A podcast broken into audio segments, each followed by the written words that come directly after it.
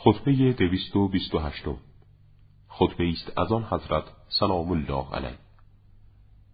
مقصود آن حضرت از این سخن یکی از یاران اوست.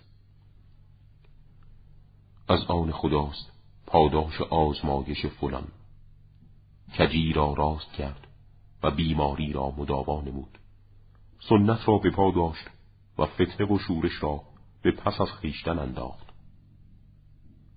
از این دنیا با لباس پاک رفت با عیبی اندک، به نیکی زمامداری نائل شد و از شرش سبقت گرفت، ادا کرد به خدا اطاعت او را و تقوا ورزید به حق.